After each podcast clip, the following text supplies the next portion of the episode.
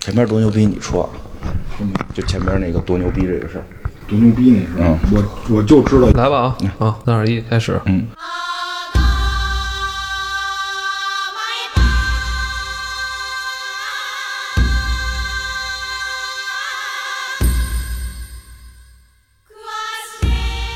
大家好，欢迎收听这期的河水公园，我是艾文，我是金花，我是蛋挞。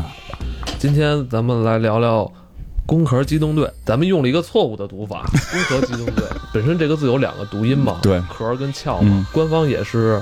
承认了这个读音应该是念壳，呃，对，中国官方应该是尊重人官方的这个说法吧，攻壳机动队，但实在太绕嘴，嗯，对对对对。那今天咱们在全篇节目里边啊，嗯，咱们就用攻壳机动队，嗯，这样念得顺嘴一点。对对对， 是, 是这样。嗯嗯，攻壳机动队啊，一个月前，好像甚至春节过后开始着手准备了，嗯，不太好聊。对，为了这个，我们仨人还专门去读了一遍《麦田守望者》。对，有几天读的我，我都不想上班了。呃，开始啊，我们都没有找到读这本书的怎么说诀窍，还是一些什么好办法，就是很难读进去。还我通过某位网络大师的指点，人说这本书啊，你要反着读，你要从后往前读，你就能读懂了，跟《西游记》一样。完了，我从后往前读，还发现还真是好像豁然开朗了。嗯，为什么要说这本书呢？这本书也是美国现代作家塞林格的一本名著哈。嗯，对，这本书好像频繁的出现在这个《攻壳机动队》这部作品里边，嗯，是吧？对，在他的 T V E 里边出现的比较频繁，而且这里面不止一次的提到了塞林格，然后同时出现了这本书，就是最后在 T V E 最后一集里面，那个那叫什么塔古斯塔塔古萨塔古萨塔古萨就是把这本书扔到了地上，然后决定去干一件事儿，嗯，对对对，去刺杀那个妖岛。我想用一种另外的方式来进行这期节目制作，嗯，我都有点紧张了啊！哦不不不，这个很简单，就是你们聊你们的，我呢在旁边看塞林格这本《麦田守望者》。我以为是从后往前聊，从后往前聊有点难，是吧？话都得倒着说。剧场版第二部《无罪》，然后就每一帧你摁暂停就是一个壁纸，每一句台词就是一个佛法。我看的时候，翻译组很良心，就是出处是哪儿，就是都是两行字幕，第一行一行字幕是这个人说的话，另一行字幕这个出处是哪儿，是谁说的。那那等于我要看这部动漫的时候，我是不是得看之前还得先洗澡啊？还得焚香，是啊，焚香得漱口，得掏耳朵。咱们做这节目也得先漱漱口。反正在这个就是影视界里面，就刚才金花说的那个那个《攻壳二无罪》是获得了这个戛纳金棕榈的提名，然后同时让押井守获得了这个安妮动画最佳导演的提名，所以这部作品分量还是比较重的，分量还是很重的。嗯，那今天咱们从哪开始聊起呢？咱们就先聊聊到底怎么看攻壳。哦，到底怎么就好多人看不懂，是因为有怎么看不知道的问题。这不是不是说先先洗澡再看吗？不不是洗澡的问题，不是洗澡的问题，因为攻壳有一个问题，它有若干个，就是它到底谁是攻壳的这个灵魂人物？不是说故事里边，就是说这个创作团队里，实际上是三个人，这三个人一人做了一个自己风格的攻壳，然后呢，你看起来会乱。就是这个，我觉得是首先看不懂的最核心原因，就是首先是它有。漫画版从八九年就开始连载的，作者叫侍郎正宗，对吧？然后我百度了一下有照片，但是据台湾的那个，据台湾的一个科幻的这个大家说，这个那照片是假的，他从来没有见过侍郎正宗的真人照片，他追寻侍郎正宗多年，从来没从来没见过这个真人，他曾经怀疑侍郎正宗是一个团体。作者都很神秘，因为确实很神奇的一点，你知道是什么？在八九年的时候，他设想出了一个后网络时代，这是很多人想象不到的，包括他设计的那种就是就是脑子去接接管的这种东西。我们现在聊可能觉得很简单呀，你看那个《骇客帝国》就这样，但《骇客帝国》实际本身就是跟他愣抄的，就是愣学的嘛，对吧？然后据说这个技术现在已经越越来越成熟，说做这套真的就是科技在研究这方面的人明确说过，就是他的那个论文里边就引用攻壳的话，而且明确说了，就是他做这种好像叫核磁的一种大脑的这种成像技术，说他做这套技术就是受攻壳影响，攻壳给的灵感。但是就在八九年有一个人想出这么一套东西了，一会儿我们也会聊到，他把整个科幻想的就是那个近未来的这个时代想的非常细，这是一个人。然后再有一个就是最著名的押井守手啊，押井守，押井守，我老念着感觉跟鸭嘴兽似的。押井守，押井守大神，号称这个叫什么什么粉碎机，原著粉碎机。嗯，他拍了一个，他拍的第一版就是九五版。这版是真正让这个《攻壳机动队》成为世界名作的，受到美国很多现在大导演的膜拜、啊呃。对对对，包括那个卡梅隆，嗯，然后包括那个斯皮尔伯格，嗯，都比较喜欢，因为他们就是美国人比较喜欢日本的两位导演，除除了我们刚才说的这个押井老师以外，还有就是大友。大友克洋，对，他们两个人是比较被这美国人推崇的。然后像刚才那个金花说的那个。金花刚才说的那个就是侍郎正宗是吧？就是是不是一个团团体我不知道啊，但是就是因为因为是这样，他描写这个攻壳，他很典型是赛博朋克这种风格，因为赛博朋克本身就是那种就是信息极度发达，然后就是黑客什么繁荣昌盛，然后就大家都懂技术，完了所有人都生活在这个信息时代搭建的一个生活体系当中，他。它本身就是有这种很高的科技感，而且我觉得它可能，我觉得这个侍郎正宗啊，它有可能是被那个迪克影响的，菲利普迪克，呃，挺明显的，对，很明显是被他影响的，因为像这个《银翼杀手》一些，嗯，就怎么说，《银翼杀手》肯定比他早嘛，但是《银翼杀手》一些桥段我们在这里都能看到，对，其实都是没看到的，嗯，就是科幻这种东西跟文化什么一样，都是一步一步对对对走走走走下去的嘛，因为被这些优秀的。作家、作者、嗯嗯、导演、传承，他们之间也是相互在影响。对啊，对啊，那是啊，就是你看，等于侍郎正宗、押井、押押井守，他们是传承了菲利普迪克这一套。因为菲利普迪克的作品，我我据我所知啊，实际上不能归为真正的赛博朋克，它属于前赛博朋克，就是赛博朋克的起点，就是从有了它才有了赛博朋克，但是。但是他并不算，明白这意思吧？对，因为他的他毕竟是二十年代生人嘛，对对对，二十年代生人这太早。对，但但所有的赛博朋克都是受他影响的，他的那部《银翼杀手》相当于是是赛博朋克之前的那个就是起点，然后呢，但是你看后边的包括《骇客帝国》这些名名名作，又都是受押井押井守影响的，对，就整个是这么传承下来的。这个九五版确实，据说是这个洛彻斯基兄弟是拿着九五版的这个电影直接找的制片方。就说我要拍这个，然后人家就同意了，但是不知道为什么他拍出去《黑客帝国》来。《黑客帝国》那期你没说这个，你不是这么说的。但是当时说就是确实是明显受这个影响，这是一个坊间传言嘛，就是实际上，但但是官方承认就是他是按照这个攻壳去设计的《骇客帝国》，而且他们自己也是承认这件事儿的。确实他，他确实这个相似度特别大，嗯、确实相似度特别大。因为在攻壳里面，我们也会发现两个世界，嗯、对，跟这个基本上跟这个《黑客帝国》里描述的这两个世界是吻合的。嗯，有有点有点像那个，尤其你看了《骇客帝国》那个几部动画之后，你会觉得攻壳像是《骇客帝国》前传。对。对吧？就是他们后来机器人怎么造饭什么的，他其实就是前传不前传无所谓，他很有可能是同时期的。但是攻壳在描述日本，然后这个黑客帝国在描述美国。嗯，我发现这很有意思啊。菲利普迪克的小说诞生了，嗯，之后日本人学习他，嗯、或者说呃受他的一些影响，嗯、做出了漫画、动画片，然后。又是美国人，嗯、又学会又学回去了，又学回去了。你说传承也好，或者说互相借鉴，嗯、它好像有一种，就跟两个武林高手是吧？我们几十年做一次比武，完了哎，切磋一下，哎，互相都有学习是吧？这功课不是日本人自个儿憋的，他就是跟老美学的，跟老美学了。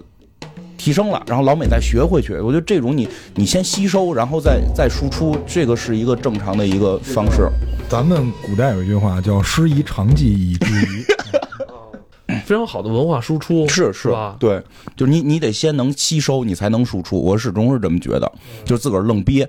但是我觉得啊，咱就题外话，我想到说，你在这种吸收借鉴这个阶段，嗯嗯、你怎么保持自己这种？民族文化的独立性，嗯、比如给给主人公的名字起名叫草剃素子，包括他的艺伎文化，包括他的音乐文化，可能后边会聊他的那个整个那个歌，好像是从能剧改过来的，就整个他的音乐做的都非常不错。哦，就相当于这个故事梗概，或者说我这个概念的梗概，可能是西方的、嗯、外来的，但是我这个梗概之外的这个枝芽啊，嗯、就是有我自己的东西在里边。对对对，这非常明显。因为你一个作品精神，精神是没有国界的啊。包括我在这里面看到了很多像饮食方面的东西，其实它都是在，就是相当于。就像你刚才说的，以一种支线的形式，然后向世界所表达。哎，还真是，而且不光就是它并没有说完全的就只输出日本文化，它在输出中国文化。里边提到了台湾素食，就是那个那个那个那个，就是不吃肉的那个素食啊，不是吃得快那种素食，就是这种这种素食这种饮食。所以就是这个是押押井守的这个这一版，然后他有个徒弟叫这个神山健治，是叫这名吧？我我有时候念名老老老老老念颠倒，神山健治，神山健治应该算是他徒弟，他出的 T V 版，他还出了一版 T V， 然后这版 T V 基本上也会被工壳迷去喜欢，就是一般都是九五版入门，九五版入门之后会开始喜欢 T V， 因为我个人是特别喜欢 T V 的。呃，但是你不看 T V 直接看九五版有点看不懂，还真是这样，你不能先看九五版，还真是这样，就九五版看起来就累，然后那个无罪看起来就更累，但是你要看 T V 版会特别的舒服。然后所以其实就这三版本身就有区别，因为这跟导演本身风格有关，嗯、因为像押井守。怎么说啊？他被赛博朋克影响，应该算是一个虚无主义者，因为赛博朋克它本身描述的就是那种极其繁荣的末世，它那种摇摇欲坠的那种感觉。虽然说它在那个世界观里描述了一个科技极其发达的时代，嗯、但是你会发现一切都是有纰漏的，很多很多很多的漏洞，就像马蜂窝一样，就是一触即发，嗯、就是随便动一点就全完。因为像那种世界。就我可能站在这个题外话去说啊，你说说白了来一大磁铁不就全完了吗？对吧？就是在就是在那种，当然它本身也有很多问题，尤其是他们的体制，嗯，对，就是体制上出现了很多漏洞，就是所以它营造的这种模式，它很虚无，所以九五版我们看起来会晦涩。就是押井守这一版非常明显的就是这种末世感，或者说这种，因为赛博朋克就是之。嗯赛博就是就是这种高科技嘛，这种这种电电子化嘛，朋克它就有这种反社会啊，这这种就是认为这些东西都不好，就是特别明显，就是九五版就是个赛博朋克，然后就是会认为这这些东西去讨论这种更深层的意义，但是但是就有，如果你说工壳是赛博朋克，就会有人提出质疑，因为你到 T V 版里就不是赛博朋克了，对，是日本人玩出一套新的东西来，就赛博朋克的。特质基本都没了，比如说阴天、下雨、黑夜全没了，阳光明媚，然后就是大家，而且这个主人公都特别有性格了，然后特别的开心，所以变成一个常规的 S F 片儿。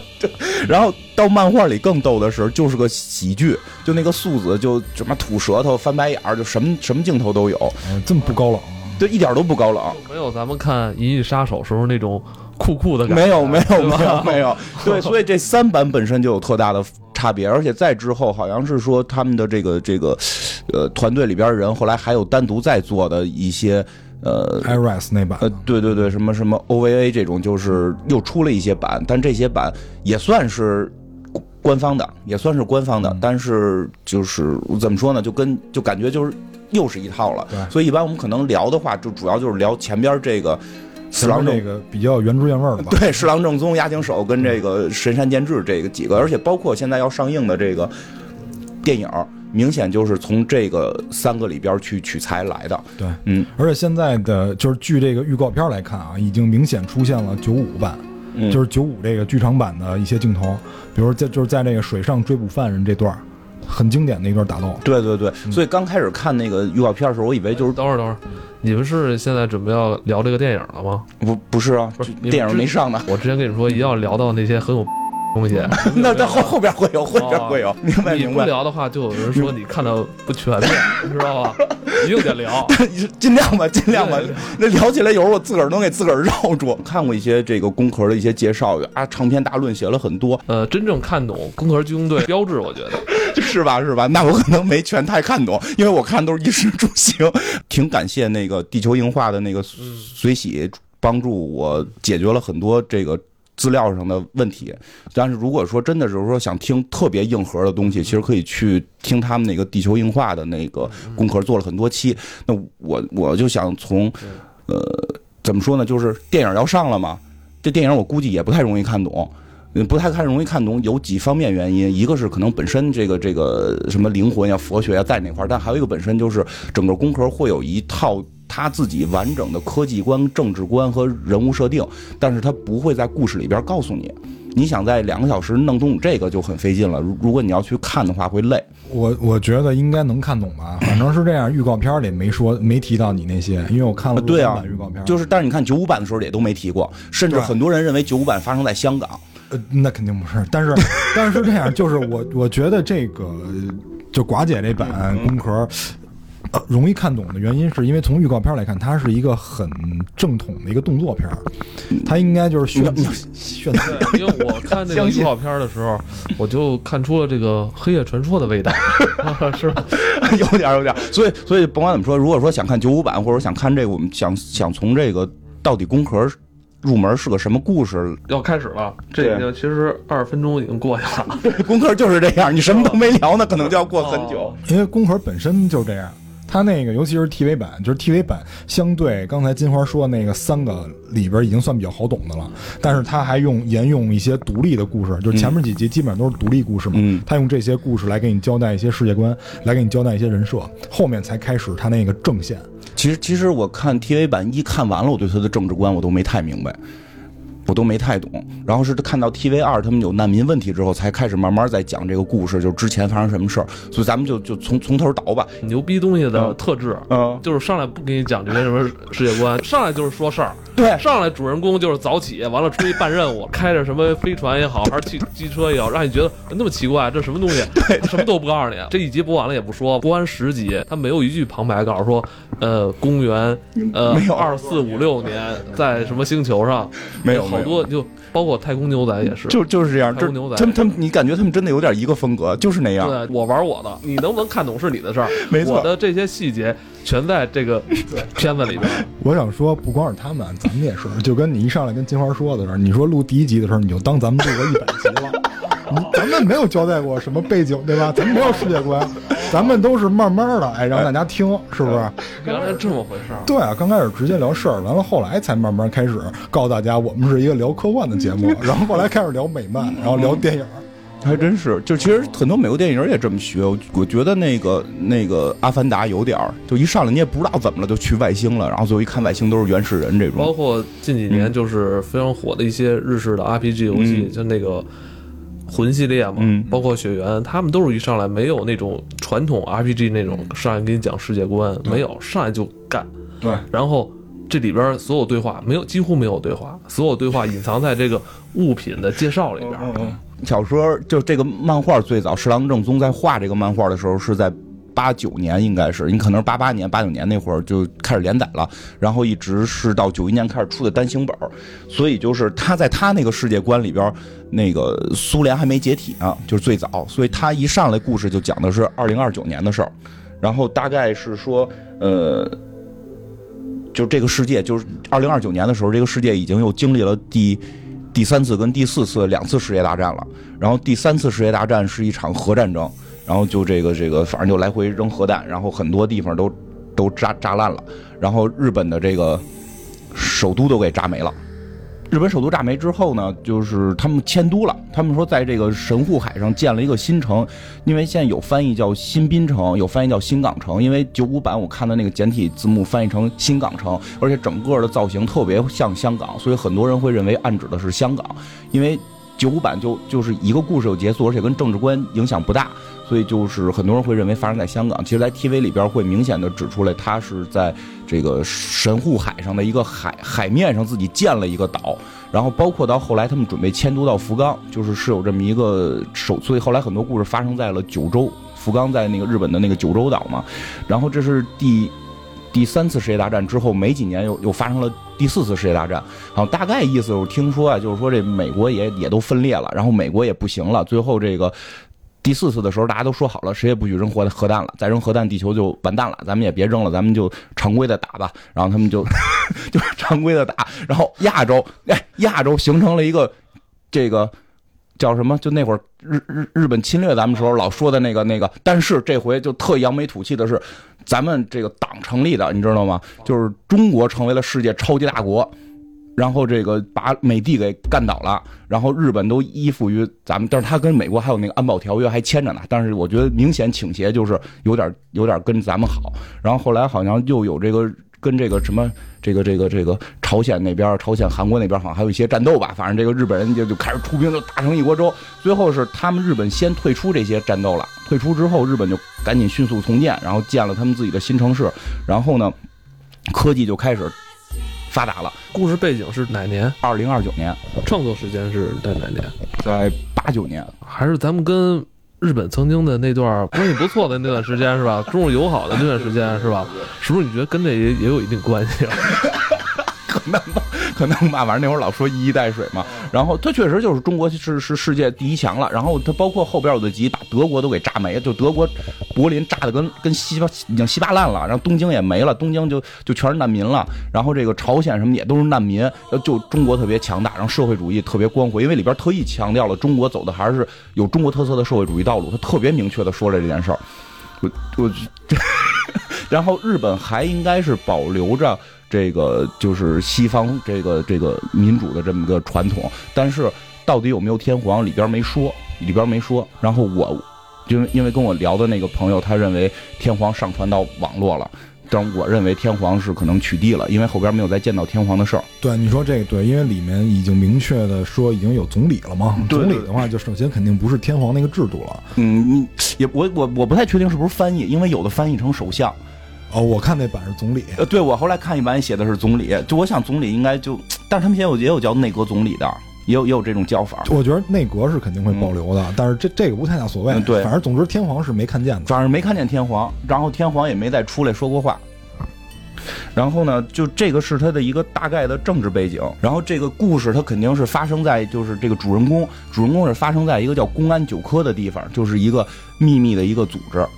这个组织我看啊，说开始是是这个这个像这个什么内务，有的有的版本说是像内务府包，就是内务府，他们 是, 是内务省，内务省，对他们叫内务省嘛，就是因为他们好像还言传的是这个唐代的时候什么三省六部制嘛，省不是一个一个省不是地区了，省不是地区了，省相当于咱们的部嘛。有人说开始他是是服务于什么这个内务省的，后来也有说是直接向总理这个报告的。对，就是我看的都是直接向总理汇报。对，应该是直接向总理汇报了，我觉得，因为我。看漫画里边上来说他他是内务省的，然后他还跟内务省的那个干架呢，然后后来就是他们那个科长跟他说说咱们不归内内务省了，咱们现在直接归总理了。对，因为他的地位在，就是他的这个政治地位在当时是很高的，嗯、否则他不可能跟那些科室干的热火朝天的，而且不用经过人家同意，而且他好多外交的事儿他都没经过这个外务省同意，直接就跟人干的。对，很混的一个部门。对对对，就就我觉得有点相当于这个总理的秘秘秘密警察。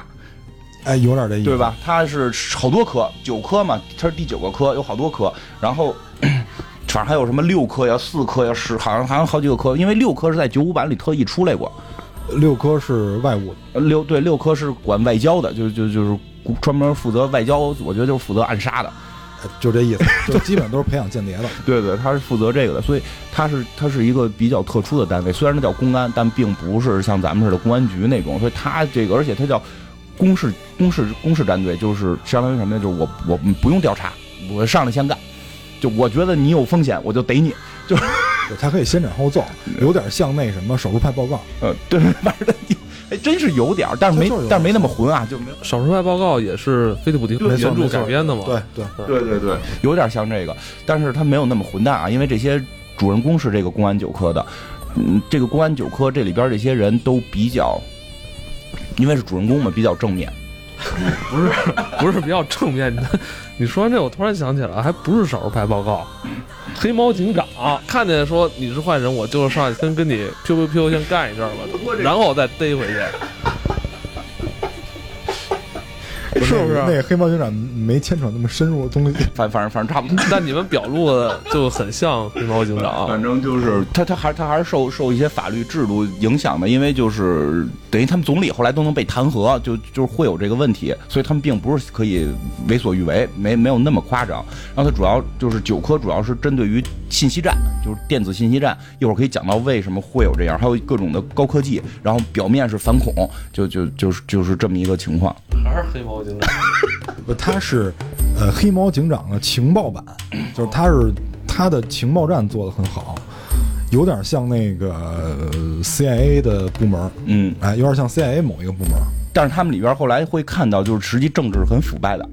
我觉得他可能是向往着这个，因为你想他在故事里边社会主义走中国特色社会主义道路的这个中国是成为世界第一强，然后美国是居居居第二，因为美国是之前的超级大国，然后他又军事实力很强，有点我觉得他那个设定有点像现在的美苏，就是美美俄，就是俄国经济实力可能没有美国强，但是我的军备还行嘛，然后就四处卖东西嘛，然后在他那个社社会里边，中国就相当于现在美国世界第一强，然后这个美国是原来的老大，但他军事实力还很强，就四处的卖军火，四处挑事儿，就就这么一个这么一个设定。他在故事里边有没有明确的去有这种篇幅去介绍这种国家的这种实力啊？嗯，或者国家这种政治背景有吗？我看到我看到第二季结尾的时候特别逗的是，呃，是是美国潜艇吧，打核弹什么的，然后说一会儿看有敌人来了，然后说看两架飞机，说这是哪儿的飞机，然后那边说这要是印着八一怎么办？就真的是这样，这要是印着八一怎么办？咱们撤。这么直接是吗？对。中国人棒棒的，我跟你说，在那里边真的真的，他不是那种正式的交代世界观，他是让你在里面通过人物关系，然后通过这个作战单位的这个互相克制的这种关系来慢慢体会，慢慢去体会。因为你想，当时他那个就是最开始做那版是八十年代的，八十年代正是冷战时期，嗯，他有这种就是这种做法很正常。那看来作者是。看衰了西方国家，是吧？很有觉悟，很有这种高瞻远瞩性，对，是吧？他已经看到了三十多年以后的一些事儿，没错，没错，真真的是这样。就是到最后，因为会大概先介绍一下啊，因为漫画版看的不是那么仔细，就是 T V 版的那个，就就是押井押井守的那个第一版的那个。BOSS 就是 BOSS 就是反派是叫傀儡师吧，也就是叫那个 T V 一那个是吗？不是 T V 一，是那个那个那个剧场一、啊。你说九五啊，九五傀儡师，傀儡师嘛。然后好像他有个是那个叫什么二五零幺是吧？呃，二五零一计划，二五零一计划嘛。然后他看起来是反派啊，他看起来是反派。然后那个 T V 一里边的那个看起来是反派的叫笑脸男 ，T V 二里边看起来是反派的叫九十英雄。但是你看到最后结尾的时候，发现他们都不是真正的反派，真正的反派要么是总理，要就是要么是某个这个这个外交部门，某某个部门就是西方的这套这个资本主义的这个这个腐败的。民主导致了各种问题，就公安九科是相当于在这里边出淤泥而不染，他们没有被这个西方体制给破坏掉，他真的是这样，他就是有点看衰西方体制，我觉得。因为那个就是怎么说啊，就是我看 T V 版，就是 T V 一和那个九五版的时候，就我看 T V 一跟九五版的时候，就是我明确感觉到，他是在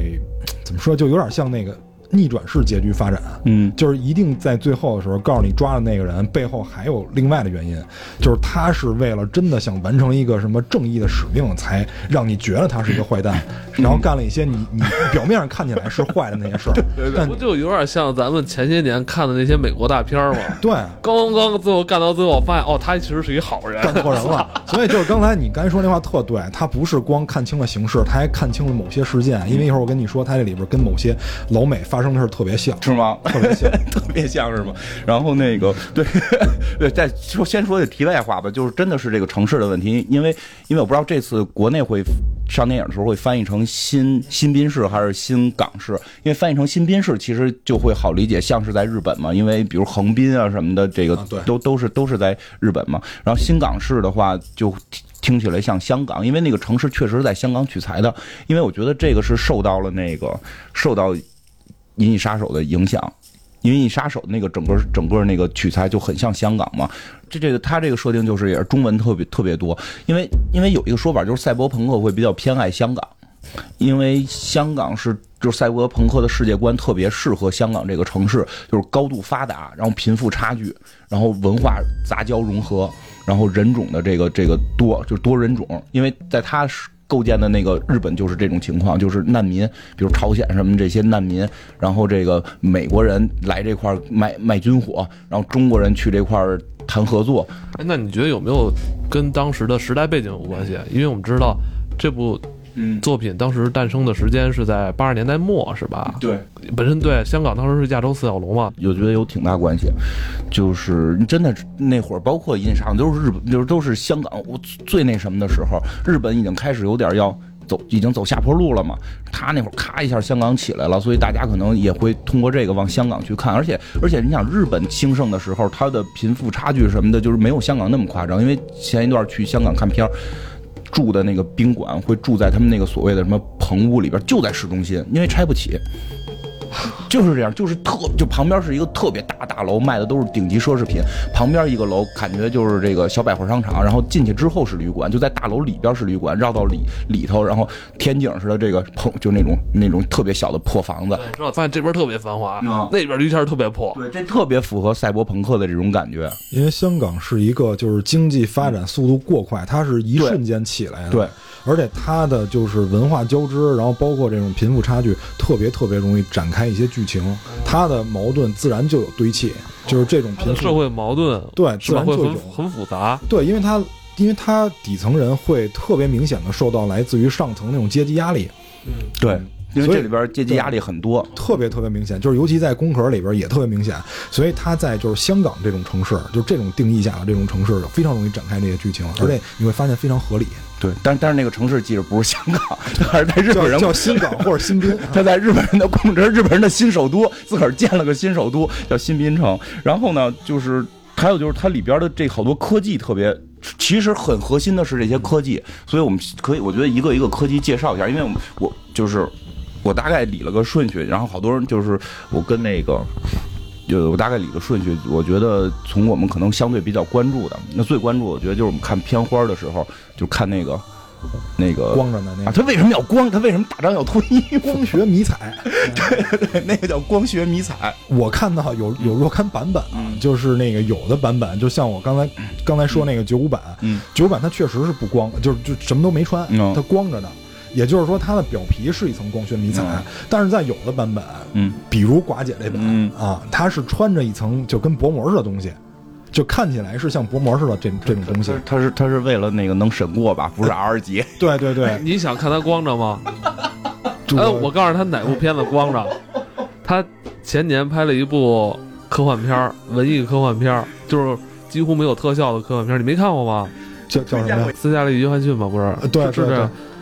我们俩去年录节目的时候，我们有一集彩蛋里还说呢，就是光着屁股，全身光。你没看过吗？这叫什么来着？那个那个名了，就是室友，室友，室友，对，室友，忘了忘记名字了。没看过吗？我回去查一下。那就别看了，因为真的不好看。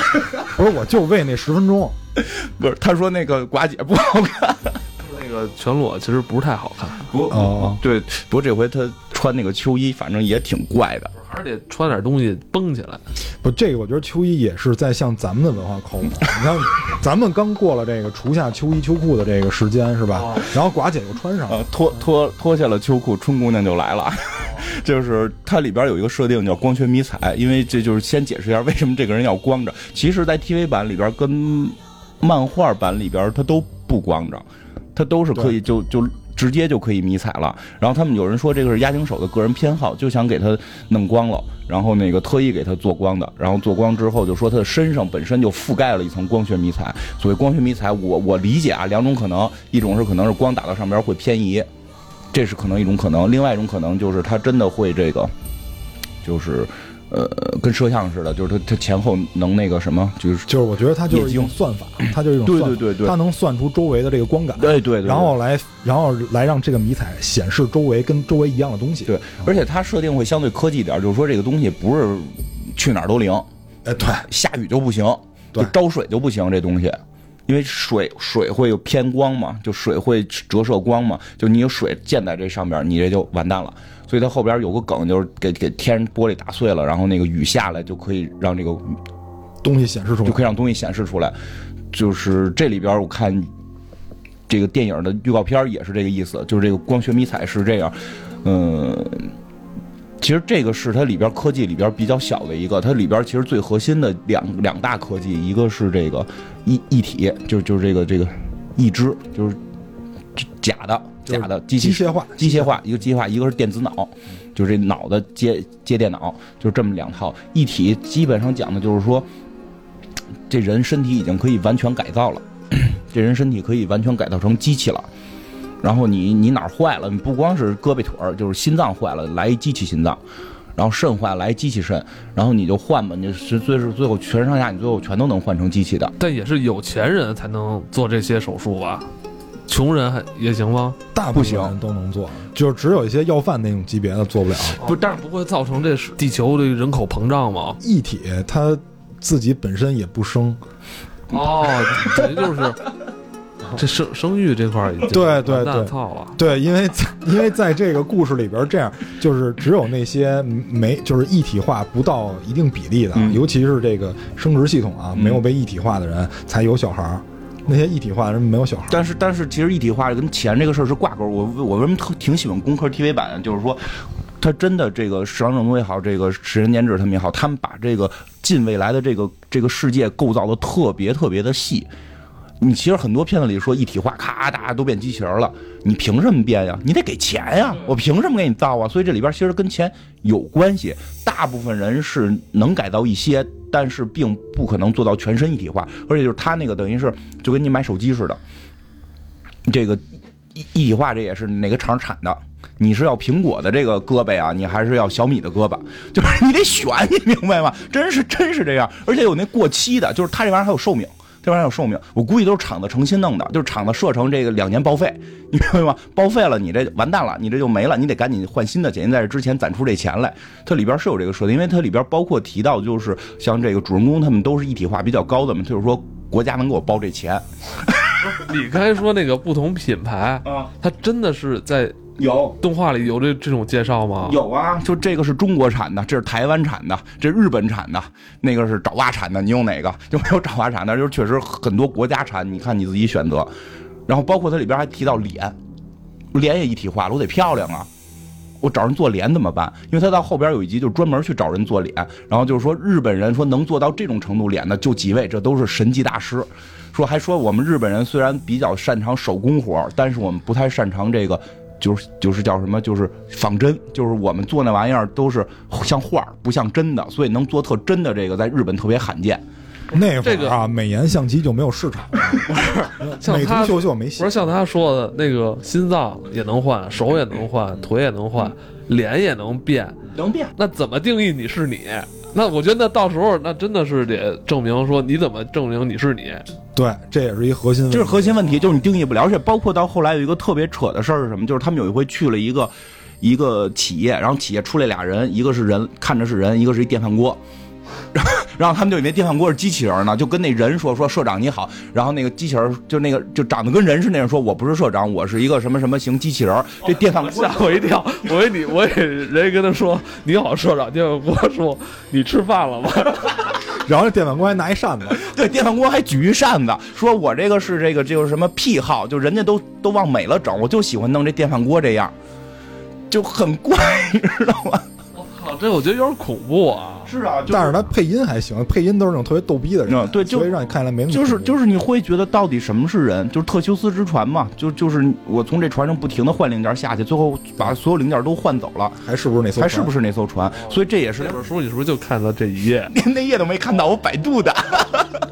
但是真的是就是会有这么一个思考，包括就是里边主人公。一直在思考，就是就是这个问题，我到底是不是一个人？还因为他最后说就剩脑组织了，因为我在 T V 版里看，我觉得他脑组织都不存在，他以为自己存在，但实实际上这个明确设定是存在的啊，就是说他有脑组织在自己大脑里。他是跟那个那叫什么巴特，嗯，他俩还说呢，嗯、说说巴特你现在身体还有百分之多少是自己的啊、哦？对。然后因为那个巴特的一体化跟那个就是素子的一体化等级差不多，他俩基本上都全是一体。然后像那个就是素子，他后来还在问一个问题，嗯、他说呢，如果咱俩现在就是没没有任何精神，嗯，如果咱们的系统能给咱们生成一个精神，嗯、咱们是自己吗？嗯，就是他会讨论、这个，他会讨论这些，他会讨论这个缸中大脑的问题，会会有这，这就是一体化导致的。除了他们这些看起来像人一样的那个角色，包括那里边那个战车，那个战车最后他战车也是一人，他没有没有那那战车是做出来的，那个叫那叫人造机器。他们这里边有有有一个明确界定，就是那种刚才咱们在节目之前咱们私底下聊的那个，就是问他一问题就自己宕机了那个，那个属于人造机器。然后像他们这种属于一体化的人，但还是界定在人。后来那个那个战车，他因为看了一些资料以后，他也开始产生意识了。就是这这个里边也讨论这个问题，但是它没有任何的就是跟人一样的组织，没有任何器官，它完全是生生的通过机器生成的这种意识。对，一会儿一会儿会单独讲那个战车，那战车是 T V 版最有彩的东西。然后那个对，包括一体化之后，就是你你不是说光简单的模拟人，就是它肯定你成为机器会变得更厉害。比如说，嗯，你可以有武器，你就胳膊能长出刀来。然后你最我看里边最酷的有一集是一女孩，然后过安检都特正常，到这边拿他妈钱换换一堆钢镚，你也不知道干嘛，最后咔胳膊一打开，把钢镚压里边，能把钢镚打出去当子弹。对，他去银行换特别酷，咔往外打钢镚。然后包括还有就是他可以可以切断自己的感官，我可以切断自己感官，就是就是比如因为里边后边有一集有有人摸摸素子，就是素子要就是这个女主角去执行任务，去让人摸屁股，就是把感官给我切断了，我不想有这种感觉。这让我想起中国的一句成语，掩耳盗铃。是吧？啊，是不是这意思？对，而且而且就是打架不疼，就是他们切断感官之后会会战斗嘛，战斗就不疼。就我讲讲那个摸屁股那个，后边有的是这个，我这集估计被估计够呛了。这个，然后那个就只能打头，只能打头，打身上没有感觉，没有痛感。我我跟你要战斗，我就把痛感调没了，就只打头。打头的话，你脑子里边有脑子嘛，可能震的会疼。就就是一体化会会会有这么多的这个延展出来的东西。你刚才说的这些同志都是公安九科的是吗？就是没有市面上谁谁有钱谁就来。不是有一有一社长给自己改成电饭锅吗？你可以随便改，你可以随便改。你先跑得慢，你给自己脚上装俩轱辘，没人管你。就是你只要花得起钱，你想改成什么样都有。哎，对，好像不是他妈成一通转二了吗？没有脚，脚是俩轱辘。我操！我记得好像里边还有一集，这我说不太好啊，因为记不太清了。好像有个导演最后最后最后自己给自己的那个意识，好像传到一个他们盒子里边，然后谁进来之后可以去里边看电影。啊，对，就是那个导演他是有壮志雄心的，嗯、然后那个没钱拍片儿，对，然后他去找那个投资人都不理他，嗯、说你那不行，垃圾、嗯。他后来就在自己的脑子里边用意识生成了一部电影，嗯、然后存在那个大脑里。他们那个大脑跟咱们这不太一样啊，他们那大脑其实就是一跟一个硬盘似的一个东西，嗯、就取走了。对，然后被人取走了，取走了以后，然后那个战车就是因为看了他的大脑，嗯、然后产生了意识，因为他那个大脑进去以后是一个电影院，然后大家都进那个电影院不愿意出来。看电影嘛，就是说白了，就是沉迷网游，不想下线，不想下线就全在线上待着。对，就是他可以把自己的身体变成一个硬盘，然后谁可以去到那儿随便看电影，我这也不需要花钱了，我自个儿脑里怎么想怎么来。我不太懂这些人，我不太懂这些未来，我操！我我感觉我心甘情愿被他们未来抛弃就好了，这完全理解不了。我操！我觉得现在，我觉得你现在说的这个这部作品里边这个世界观啊，这些形形色色啊，是吧？我觉得有点接受不了，这个有点太太超前了，有点。嗯、然后那个对，这不光是这只是一方面，这只是第一第一条，第二条电子脑，就是他这脖子后头都有眼了，他并不是要上传母体，就是就是我想跟你说什么事儿，我直接就是 WiFi 连你就行了，我可以不用动嘴，因为片里边我不知道电影会怎么表现，就是 T V 里边和和这个剧场里边有一个特别明显，就是他们说话不张嘴。对，就是他们通信的时候，就是我跟你通信呢，我在跟你通信，我在跟你打电话，我脑脑子跟你的脑子在打电话，他只是不张嘴，但他也有张嘴镜头，就不是咱俩面对面说话，我还是张嘴跟你说。但是比如我我跟我跟执行任务呢，哎，我执行任务呢，或者我跟蛋塔是一个一个办公室的，我们俩有这个局局域网，我们俩就啪就连局域网，我们俩就局域网说，然后我这边假装跟你说说话，其实我脑子里还跟他通着信，就可以这样，就就电子脑电子脑还可以外部储存记忆。外部储存记忆，比如比如说有时候这个谁谁就是我我我干了一我去调查完这件事儿，我也懒得跟你解释了，我直接把我外部记忆插给你就完事儿了。它有一根线，从脑袋后头会蹬出一根线来，直接插。就是咱们传节目用的那个云盘，说那个 Toxa， 他他、嗯、就是一体化不是很高的一个人，嗯、然后他是有妻室的，他是有子女的，所以他是需要这些东西的。对，就是其实爱也有，就是可能爱的方式变了，爱的方式变了，因为很多人后来会讨论到那个巴特尔跟素子之间是不是爱，我觉得不是，但好多人觉得是，我觉得也不是。待会儿再说那个，就是就是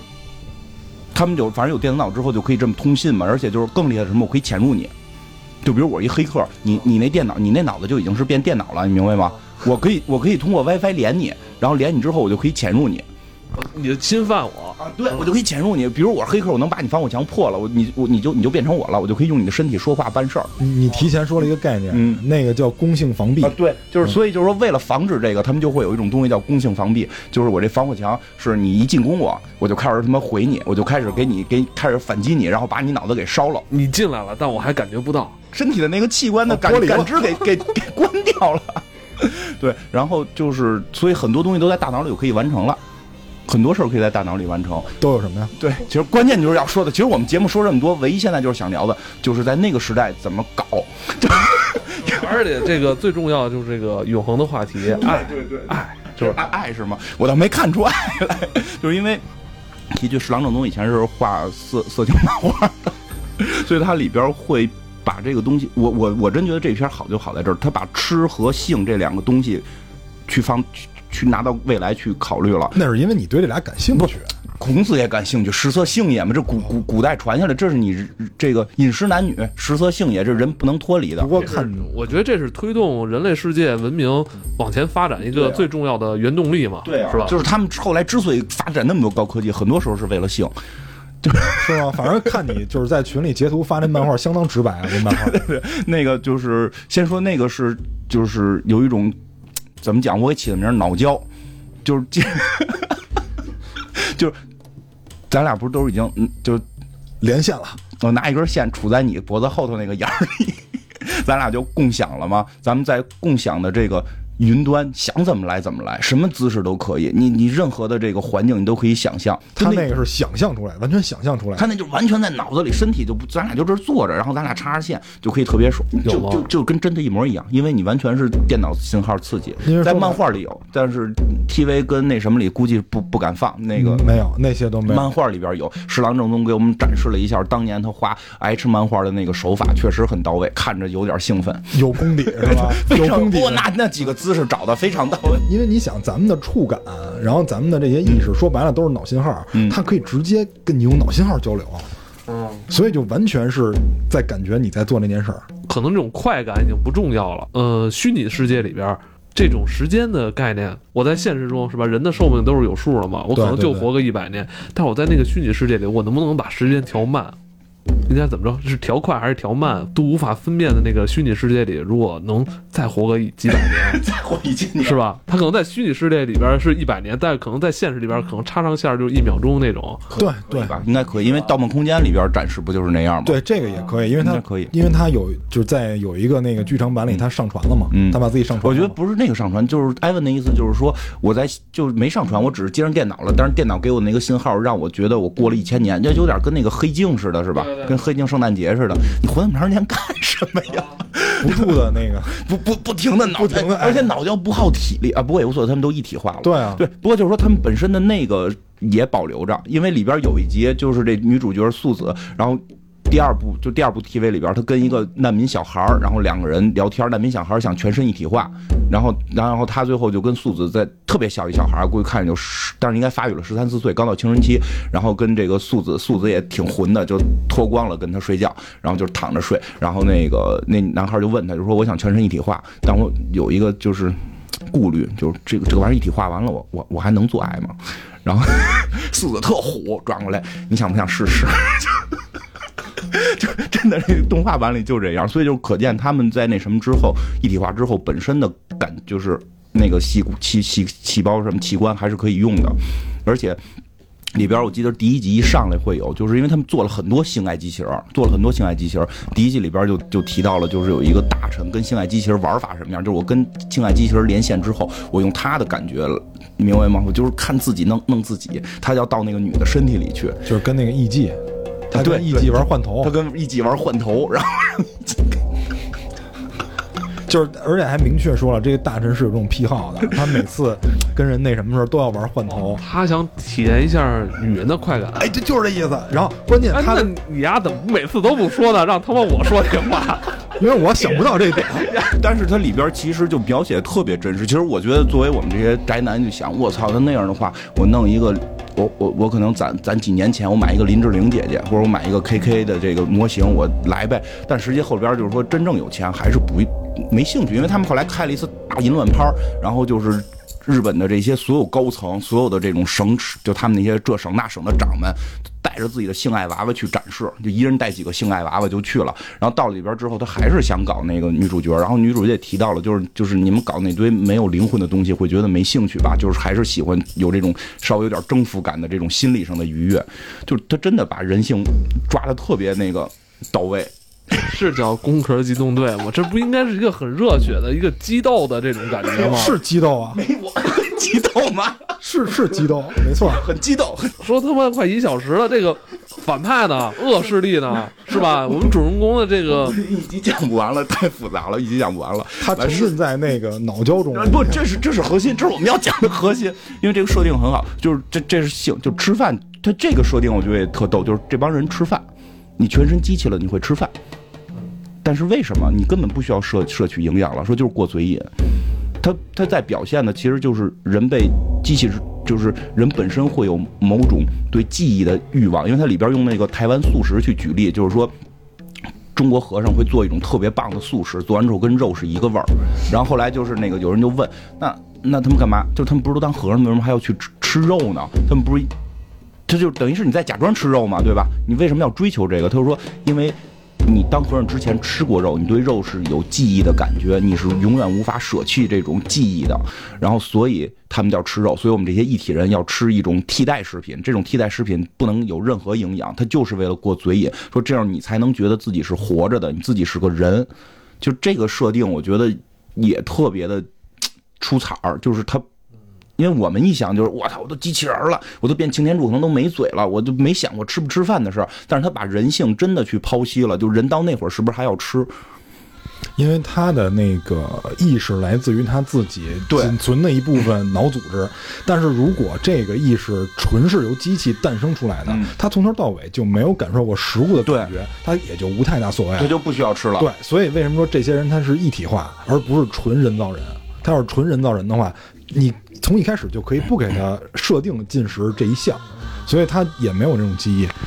而且我看就是看这个作品里面啊，他他们有的时候确实是吃那种正常的饭，其实就是为了感受那个质感。但是有的时候他们是吃那个，就跟咱们现在吃那个液体果冻似的。啊，对，就是一小包，然后你拿一吸管在那吸，那个是他们大部分吃的。然后。偶尔吃那种正常，但就是他大部分吃那东西，其实他不用吃，他不需要，他吃那个就是说里边有有就有不一样的刺激的东西，让你能觉得这是肉。所以为什么这部作品被很多粉丝啊奉为经典？因为它里边，它真是探讨了很多哲学上的东西。而且我觉得它哲学不是飘在上头，来一和尚给你讲经，它真是沉在下边，就食色性也的事儿，让你特别接地气啊。对啊，因为我们要想到这部作品诞生是在多少年？三十年前了，哦、是吧？那。太，我觉得太超前了，非常超前，非常超前。那会儿互联网还没有兴盛呢，日本也没有呢，就是也就拨号。对啊，日本应该还都没有说全民互联网呢。他后来考虑到全民互联网，那会儿 Win 九五 还没出呢，那会儿他们应该是 Win 三十二、Win 三十一那会儿阶段，八九刚有 Windows 吧。我觉得这样也也没有说太邪乎啊，因为他们比如说像咱们理解，现在理解他们双方用脑通话是 WiFi 啊，其实那会儿他可以理解为是步话机。对吧？只不过就是这个距离很长而已。嗯、我在城市这头，他在城市那头，我们能用这个，其实就是一个加长版步话机。因为不是不是因为是这样，如果在咱们现在这个时代，你去创作这样的一个作品，你有很多东西可以去映射。哎，对，因为有很多现成的东西。对，但你在那个年代。那年代游戏机刚是 F C， 对对对，是是掌机还是 G B A， 是是是吧？出没出？我还真现在脑子还转不过来。嗯，你说他怎么就一下想这么具象呢？是不是嫁接了这么多人性的东西在里边？就是人性肯定大家都有呢，但是像那些科技感的东西，它肯定不是说完全通过互联网，它肯定有取自互联网的地方。但是像某些东西，它很有可能就是一些，比如像步话机这种东西。但是，但是话又说回来了，像菲利普·迪克这种二十年代生人，他不也开创了这个赛博朋克这个时代吗？所以我觉得就是大师嘛，就是为什么说他们是大师，就是能构想出一个跟我们那么接近的未来。但是有一个问题，菲利普·迪克是死了以后才活的，因为因为他太超前了，在那个时代，他们提出的东西超前太多，超前太多，对吧？比如说我上台阶上一个我能接受，你一下上仨我有点接受不了，所以就有这种感觉。嗯，对，其实《侍郎正宗》也有一点，所以就是说挺感谢押井押井守守的，挺感谢押井守的，因为押井守没有去把他这个东西弄成九五版，然后让老美去认知的话，其实我估计矢浪正宗也不可能后来那么就是工科不可能那么火。就是你就说瘦也行，你就说我我人说有口音，口音有口音有口音，他有没有就是刺激点吧？啊，后边有人刺激的事儿，就是但但是就这电子脑会有一个问题，电子就是电子脑就等于是你大脑接各种外部设施啊什么的，这种外外部储存器啊，然后这种管子呀、啊，然后连接线呀、啊，就有可能会有人不兼容。不兼容就会得一种病，叫叫什么这个脑硬化症。呃，对，脑硬化症。嗯，而且好像是大，我估计那个时代最后都会死于脑硬化症，因为他最后这人都一体了，他怎么死肯定就是脑细胞的那个完蛋嘛。对，就是他说这个病是一个特别普遍的病。嗯，就是说全身零件都可以换，但是这个大脑是换不了的，脑仁换不了，就是你的意识换不了。就是在开始的设定是这样，因为。因为那个剧场版最后就在讨论这件事儿，你换了之后你还是不是你，对吧？基本上是最后他就是是不是上传意识的事儿，就变黑镜了，是把意识上传到云云端。然后包括就是他还会有一个问题，就是电子脑会有一个负面情况，就刚才说的，我能攻击你们就会有病毒，我能写病毒，写病毒现在在网络上传嘛，但是以后就在脑子里传了，而且现在没有了，现在我们有三六零了嘛。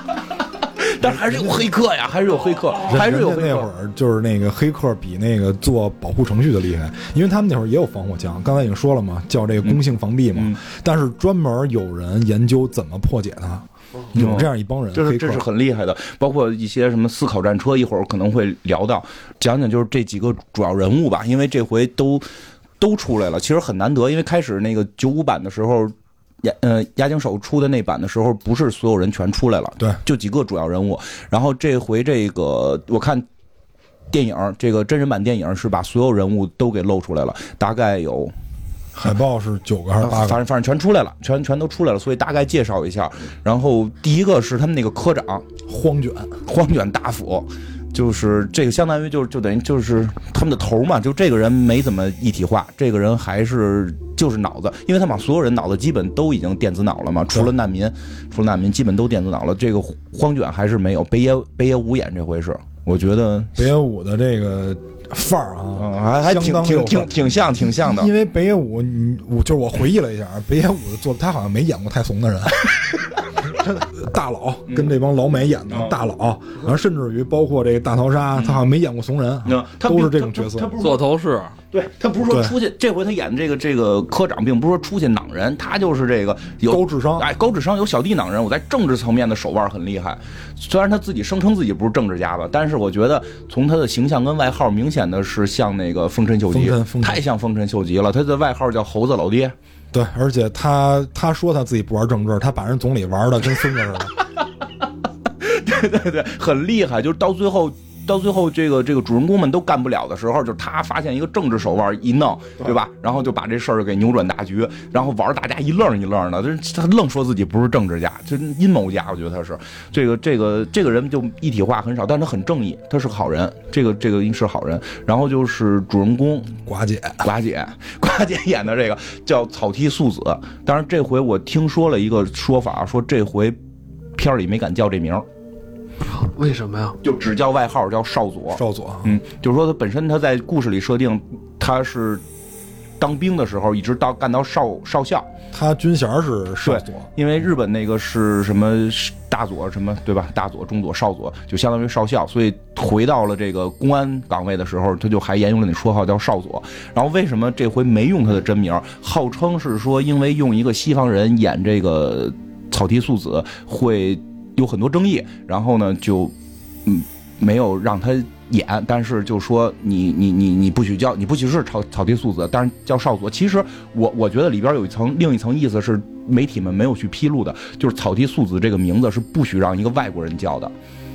嗯，草剃就是日本草剃剑，对吧？你草剃精、八八神，然后那个神乐不就是最早日本那三样法器嘛？对，它有好多神话的东西，对啊、这是民族的根儿嘛，就是。草剃好像素子也是也是这个从日本神话里边留下来的一个一个名字，然后再加上草剃剑的，这草草剃剑日本就是第一神兵嘛，你玩任何游戏最后那个神剑都是草剃剑嘛，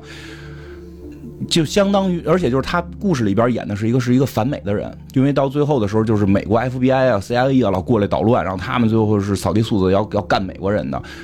因为因为在那会儿他不是有那个安保协议，老美美美军老老欺负日本人嘛，他实际上有一定的反美情绪在里边。其实你可以设想，在中国如果有一个片儿叫什么《轩辕华夏》，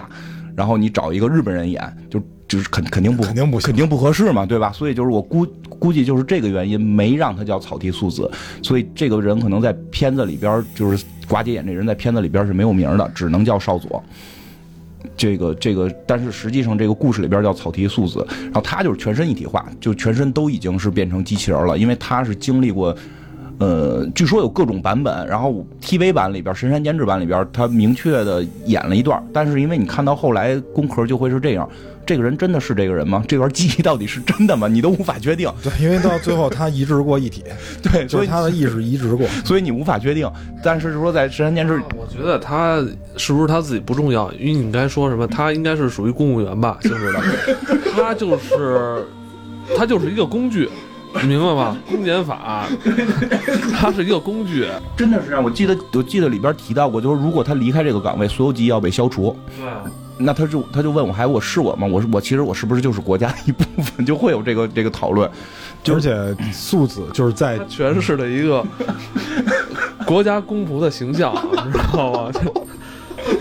就你不需要有你自己的这种意识是吧？对吧？你就是来干活的，人民的公仆。这国家公仆要都这么漂亮也可以啊，非常漂亮。因为因为在那个就是我看了一个前传，就是他们还没加入九课的时候，嗯，这些人都是就是后面要介绍这些人都是少佐的手下，对，都是他手下。然后少佐会把他们就直接叫工具或者叫零件。嗯、啊，所以就是很很很符合跟导演说的那个。你们刚才说就是他全身都是机械的是吗？那他们的那种机械就真是跟终结者似的，抛开皮肤里边是，对，全是钢筋什么的。对，哦，而且他们这个胳膊张开是一是一枪，都甚至于能到这个程度。哦，就就对，就是那样，全身的一体，长得漂亮有什么用？刚才不是说了吗？是这个大师才能画成这样，不是他长得漂亮也可以搞啊，谁说不可以了？他不要跟那个就是有一个小难民还要来一炮吗？但但是有一个问题就是。巴特就是明确的问过他、嗯、说少佐你看意识也能移植了、嗯、对吧，你为什么非要选一个女性？嗯，他因为一块表嘛，就是就是就是其实这里边有很多这种设定，就是就是说不过那个也挺恶心的，你会想就是说实际他的身体可以到一个男人身体里，就你已经是一体了，你为什么不选择一个更壮的？就是他的属下问过他，你为什么不选择一个更壮的，非要保持你现有的这个皮囊？因为他这里边牵扯一些东西，就是他这里边有一东西叫输出攻略，就是他们因为是一体嘛，他打一拳比一般人狠，但是两个一体人打的时候，这个拳谁输出功率高谁赢，所以他这里边牵扯这个问题。那人问他，他说你女性对吧，肯定没有男性那么健壮，因为你输出功率低嘛、嗯、男性那么健壮执行任务也方便对吧、嗯、杀人干人都方便，你为什么要选为什么要选择一个女性？然后他这里面说就是因为那个变成男性以后手腕的粗了，有一块表他戴不下去，就那个表对他来讲是有纪念意义，但是表最后什么纪念意义没有太明确的说，但就就是就这就是相当于什么呀，你就可以理解为盗梦空间里那个陀螺，就每个人会有一件物件是是你的，那块表是米老鼠的，不是米老鼠的，穿衣服特别怪，永远都是一个开高开叉泳装，底下穿牛仔裤。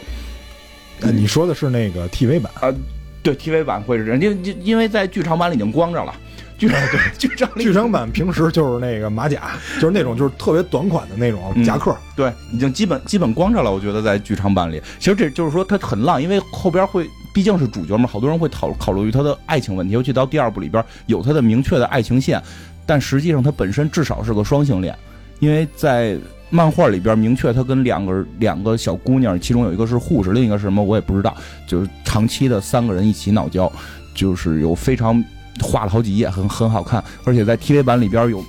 对 T V 版里边有明确的一个镜头嘛，就是就是他去一个地儿想事儿，然后俩小姑娘就进来了，然后呀你你来了，明显是刚起来那种感觉，对对 对, 对, 对，然后然后就镜头一转，就是他起来了，感觉来个事后烟的感觉，对吧？对对对对，那俩小姑娘已经烂在床上了，就线呀什么的，人那会儿都不扔纸了，就是一滴线。你然后那个少佐在阳台望着夜空，对对，真的是这样，真的是这样，特别酷，特别酷。所以他至少是双性恋，他肯定是这样，他是大概应该是双性恋。然后那个，不过有一点就是说，他是全世界控制一体最好的人，因为一会儿如果有有机会会讲到他为什么是控制一体最好的人，就是这个一体并不是谁都能控制得住的，是不是有点像这个 E V A 里边的同步率，同步率啊，对对对，有点有有有点那个感觉，但那是可以练出来的，那并不是说什么天生遗传，就纯靠练能练出来。而且少佐在最后能控制两个一体啊，对对对对，就就是他控制这个特别强，因为。因为他他会拿他拿一体练过叠纸鹤，叠日本那个纸鹤，他练过那个。因为就是说，那个需要手劲儿特别巧，你要是弄不好，就开始练的时候就是咔一弄就纸就碎了，咔一弄，因为那功率大嘛输出。但是他练那练的特别巧，这个一会儿可能会聊到为什么他叠纸鹤。然后第二个重点的，其实这这就是主人公嘛，草薙素子，然后。挺厉害，反正就是就是就是，你就理解他一出场就能赢，就就是这么一个情况。他就是小兰，狼牙风空拳啊，对对对，然后就是蹦得高，跳得远，就是一蹦能能蹦好几层楼这么高，然后枪法也都特别准，而且包括一点就是说，他们打枪全是靠那个程式，就是我不用咔咔去练，就是那个那个使枪的程序在脑子里我就有了，就《骇客帝国》那一套自动瞄准。嗯，对对对，《骇客帝国》那一套，不因为他们眼睛也都是一眼嘛，都是那个。假眼看东西都是在自动瞄准的，而且就是你看的时候，这边就啵啵啵能给你弹短信，这眼睛里啪啪出短信。然后这个第二个重要的人就是他那个小伙伴叫巴特，就是一个你看起来就是一个大壮，然后他是是也基本全身一体化了，而且就是力量比较大，然后比较喜欢弄一个那个健身器，健身器哐哐哐练。然后有人问他，就说你呀、啊。你还为什么要练？你也没有肌肉，你都是机器，你为什么要练？过瘾，就是就是他，我觉得始终在表现巴特在包括巴克吃东西，然后练健身，然后那个素子是爱潜泳，然后喝酒，然后那个说潜泳，因为他身上都是机器，潜泳会容易淹嘛，就就容易下沉嘛，很危险对于一体人来说。喝酒他们都可以快速分解，就为什么他们要做这些事儿，就要追求我自己是个人，就是他们一直在追求这件事儿。因为巴特之前他是那个军队出身的，嗯、他们之前作为什么海。海军陆战队之类的啊，嗯嗯，不是海军陆战队，反正就之类的那种那种部队。然后他参加过很多任务，尤其在什么森林里面、雨林里面参加过那些任务。那作为他们这种角色来讲，他们健身啊这些都很正常，包括包括抽烟，对他们来讲都是无害的。对，就是其实也挺到在漫画里边有有一个桥段，就是他他是有那个素子大脑密码的，就是因为咱俩哥俩就跟这就你跟你好朋友有钥匙似的，对吧？然后就是有一回素子正脑交呢，跟那几个妹子，然后他就。他就进去找他了，就通过脑袋进去找他了。然后进去之后，就是你你咱俩就是他跟素子意识就共享了，就是意识共享之后，就是人家摸素素子胸一下，他就感觉他的胸被摸了一下，然后摸了一些他没有的器官，他就会特别难受。就是设定特别逗，设定特别逗。然后出来之后他就吐，我操，就是我没有这个东西，你这怎么弄？这很有意思，他就跟素子的关系能好成这样，但是好多人会认为他跟素子之间是有爱情，我觉得不太像。你觉得像吗？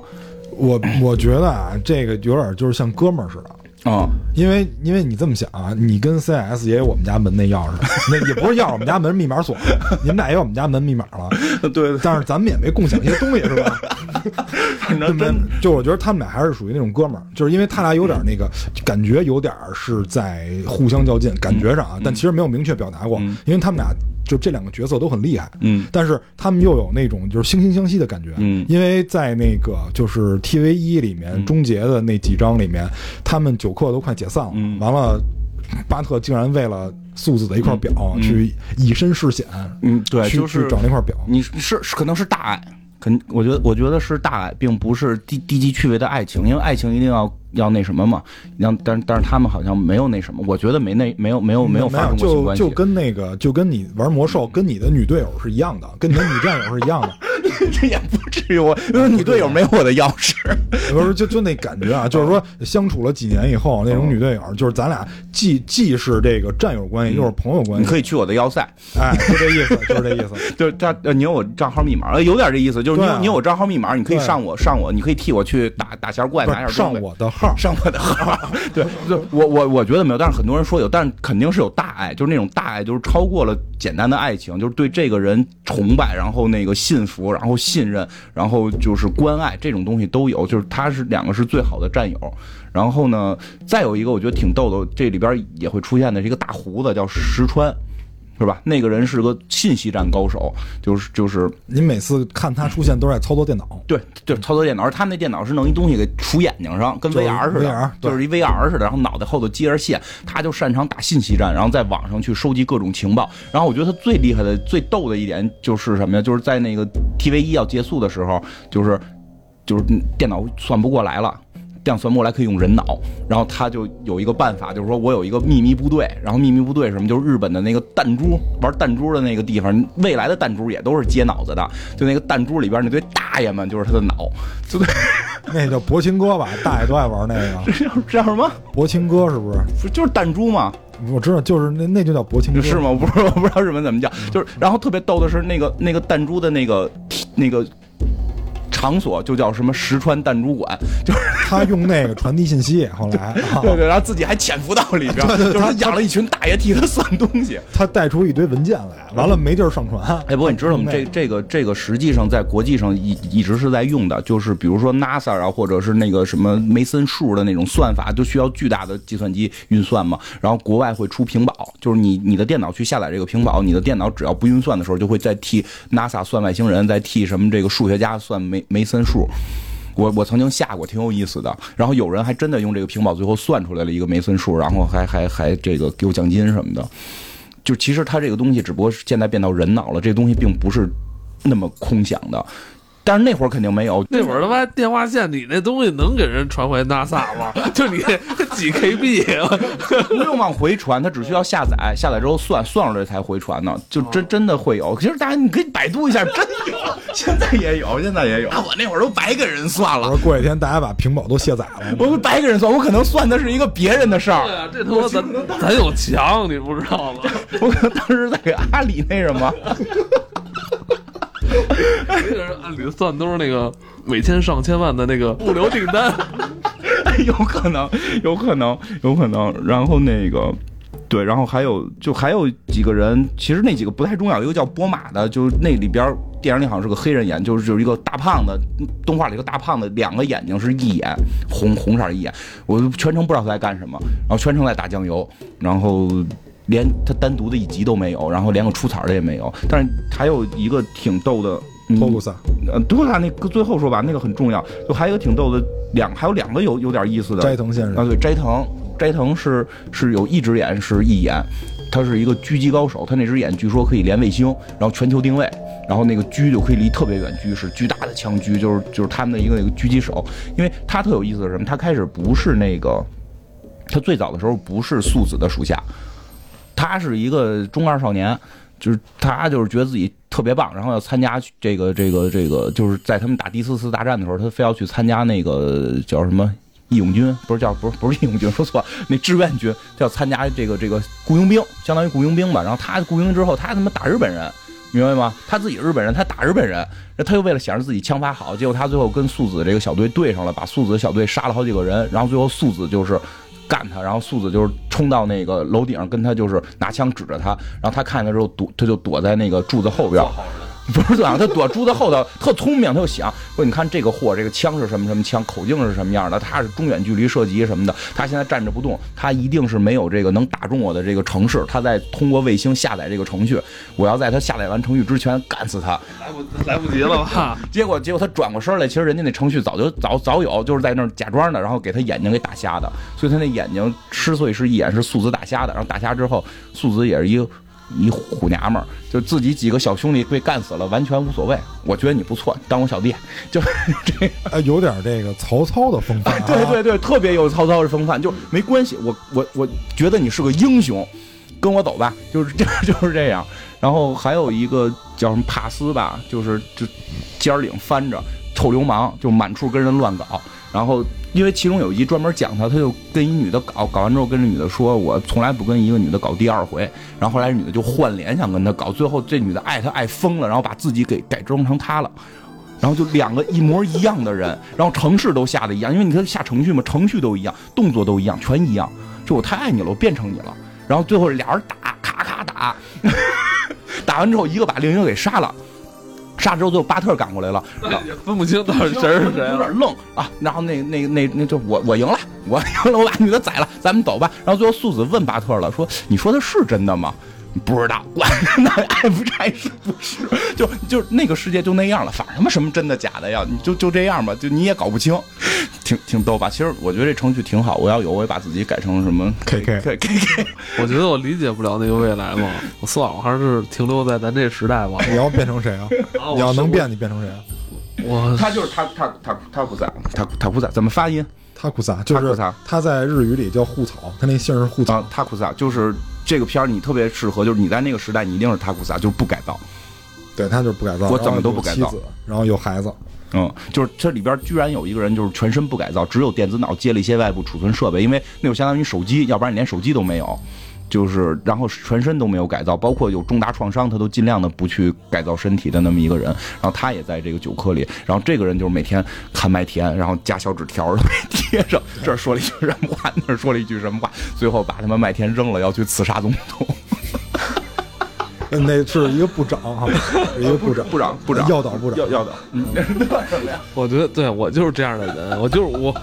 我与这个世界格格不入，你知道吗？真的特别，那个人挺像你的，他就是跟那个世界格格不入。然后，而且最酷的是什么？就别人都是那种自动枪嘛，他九毫米左轮，一把九毫米，就是左轮。虽然是六发子弹吧，五发子六发，说虽，但是他不卡弹。他说这东西不卡弹，这保险安全。他怎么在这个科室里边工作呀？人家都比他强出那么多，他一个肉身凡夫俗子啊，对啊，就怎么？因为愣干啊，就是愣干，就开始是有质疑，就是你不行啊什么的这些问题。然后当然素子就说说一个团体里我们都是一体人，我们的思维是一样的，这个团体会非常有风险的，所以需要一个肉身的人替我们思考。他以前是个侦探，应该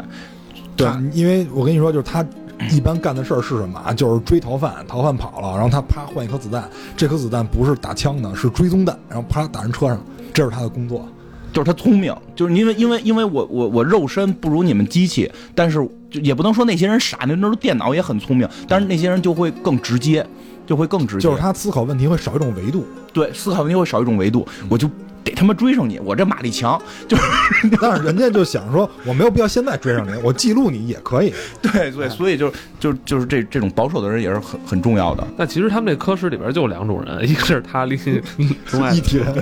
不，他们科长也没也没一体，但科长是个政政治阴谋家。就是我这里边最喜欢的就是那个战车，就是我我我始终觉得。我在看 T V 一 的时候，我始终觉得素子巴特之间的感情是一个四角恋爱关系，就是巴特喜欢战车，就是不叫四角恋爱，很明显嘛，就是素子喜欢护士，护士喜欢素子，然后那个巴特喜欢战车，战车喜欢巴特，就那个叫巴特，我觉得他真正有爱的并不是那个女性，而是一个机器人，就是一个战车，就是他们这里边设定这种机器化分两种，你有一种就是看着跟人一样，但是智力有缺陷。然后有一种是他们新研制出来的战车，就是看着就是那个机器装，跟个机器蜘蛛似的，但是他们会思考，他们叫思考战车。他们思考基本上原始设定是基于军事逻辑，就是基于军事逻辑的思考，并不会搞对象啊什么这些。但是在故事里边他就发展了，就是他既然有逻辑跟能思考，他就开始去发展出了智慧，这个是里边特别精彩的一部分。就是他是刚才咱们最开始说的纯靠机械产生的与人相对等的意识，他们看了那个导演的那个电影以后，产生了一些想法，比如说他会想这个死是什么样的。嗯，对，因为他们看了那个电影以后，就好多人看了电影以后都流泪嘛，就肯定一看是一悲情片，那他们就会考虑死是什么样的。他说：“你看我们会思考这些问题，但是我们一旦停止思考这些问题，是不是就是死了？就是他们会不懂这个什么是死亡，然后因为他们要战斗嘛，所以他们不懂。然后这个。”就是他们特，反正有有一段特别逗的是什么？就是就是那几个战车，然后就是开始有有 A I 了，然后那个素子他们就开始有点警惕他，有点警惕他们。就是他们虽然就如果说这搁别的片里边，我操有 A I 了，这是个大事啊。他们虽然没觉得这是多大的事儿，还开玩笑呢，说这要是搁这 A I 研究这可能比较重要，咱们这个部门也无不太大所谓。然后他们先发现那个。那个机器人会会说一些奇怪的话，然后那机器人就开始管他们要礼物，就说你下次能不能给我送礼物啊？然后说话声那种小女孩声特别好玩，小孩声能不能给我送礼物？就这样。然后那个后来他们就发现他们老没事开会，有个机器战车还一直看书，看各种书。然后那个，然后这个这个这个素子他们就想想把他们给。就是查一下他们到底有没有问题，然后那堆机器人就自己就开会就商量，就说好像素子现在看咱们眼神不太一样，为什么？然后他们还分析说，你看那几个就是。傻帽机器人，就因为他们那里边有傻帽机器人，就是智力不行，但是就是比如开飞机啊、开车呀、摁电脑啊，就是可以线性运算啊，对对，可以线性运算，不能思考。然后这个他们就跑过去找那个傻帽机器人，就给说刚才蛋塔那问题，就说这个我说这句话是谎话，然后那个你说我说的这句话是真话吗？那个人就傻了，悖论嘛，然后那机器人啊就就算傻了。然后他说你看这机器人连悖论都过不去，就是所以就是他们能是人样，因为人类不害怕。我们为什么不是人样？因为我们能思考还造成人样，他们会害怕咱们，这就是恐怖谷理论。对，说那咱们怎么办？说他们不是希望咱们是机器吗？咱们争取别让他觉得咱们讨厌，因为他们特别希望得到那个人类的爱。咱们装装机器人吧，就是对，然后说话都变了一语气了，什么少佐请这边走，就是他们说话跟缺心眼儿似的。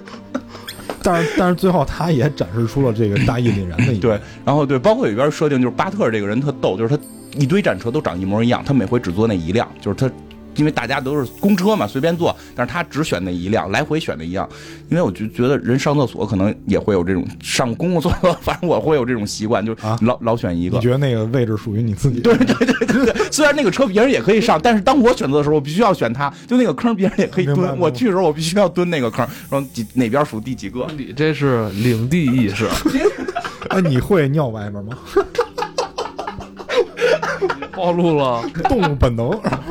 哎呦哎呦，那那个战车他们还有一特点，就是他们意识是共享的。对，他们意识是共享，他们意识是共享的。就比如说这个人他看书学会了一个道理，别的战车就都懂了。他们意识是共享的。嗯、然后后来，反正在那集里边，最后素子他们就是终于就是发现他们确实有问题了，就是他们认为武器掌握在这种东西手里边是有风险的，然后就给他们给取缔了，就武器摘掉了，然后让他们去幼儿园看孩子、敬老院看老人、工地里边扛砖，就让他们去干这些事儿了。然后特别感人的就是。就是第一季结尾的时候，就是最后，最后就是他们反正受到了这个政治破坏。你最后敌人都是政治家，政治破坏。对，这个就我这就是我说的，这跟美国一事特像，嗯、就是斯诺登，嗯，棱镜门，就是我就要弄死你，就是你知道秘密，我就要弄死你。对，就是就是他们最后终于知道政府的大秘密了，然后就是要弄死他们，然后把这个就是军队也上什么的，把他们大楼都给炸了嘛，然后就是。这个这个电视里就直播，这个公安九课受到什么危险什么的，就是他们给九课栽赃一罪名，嗯、说叛就是背叛国家，对，然后把九课解散了，然后因为这个战车也属于九课，嗯，所以这个战车就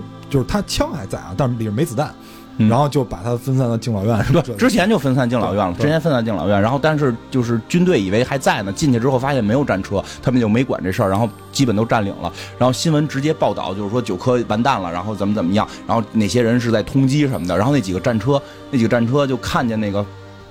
巴特的照片了，我操，巴特先生被通缉了什么的，我九科，我怎么觉得就是他还跟老头跟一个老头聊呢，一个一个跟一个那个。打过仗的老头儿，就是感觉像得精神病一样。啊、对对啊，就是说我我心里边不知道为什么那么难受，但我也没有，就我是个机器人，我怎么还有这种感觉？就类似于这样。然后最后老那老头儿可能是参加过二战，就是参加过二战不可能，就是参加过三战或者四战，就是故事里设定给他一炮弹还，还说你该说你该干。怎么刚开始以为酒瓶子了？拿着一炮弹，我一直藏一炮弹给你吧。那老头儿有点脑子有点问题，真不知道藏哪儿。他妈在敬老院藏一导弹。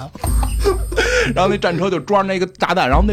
然后那个战车去了，这个战车也去了，那个战车都被分散到别的地儿，所有战车都聚到一块儿了。对，就是有那个交警战车，完了有那工地扛砖的战车，然后他们就是都被涂成各种颜色，特别可爱，就涂成各种颜色来，最后跟敌人打。然后因为他们都没有武器，就只能往外喷喷一种就跟蛛丝似的东西，然后绊绊敌人，然后钢索那。对对，然后敌人给打得乱七八糟，最后最后就想出了一个类似于。那个，因为他那个老大爷给他那炮弹嘛，是一臭枣。对，就开始他们讲了一个，就类似于那个短笛，短笛跟悟空配合叫使魔幻沙炮，一个人把另一个缠住，然后那个把敌人缠住，另一个人就攒半天劲儿，我就这一颗炮弹一定要打中什么的啊，打出一臭枣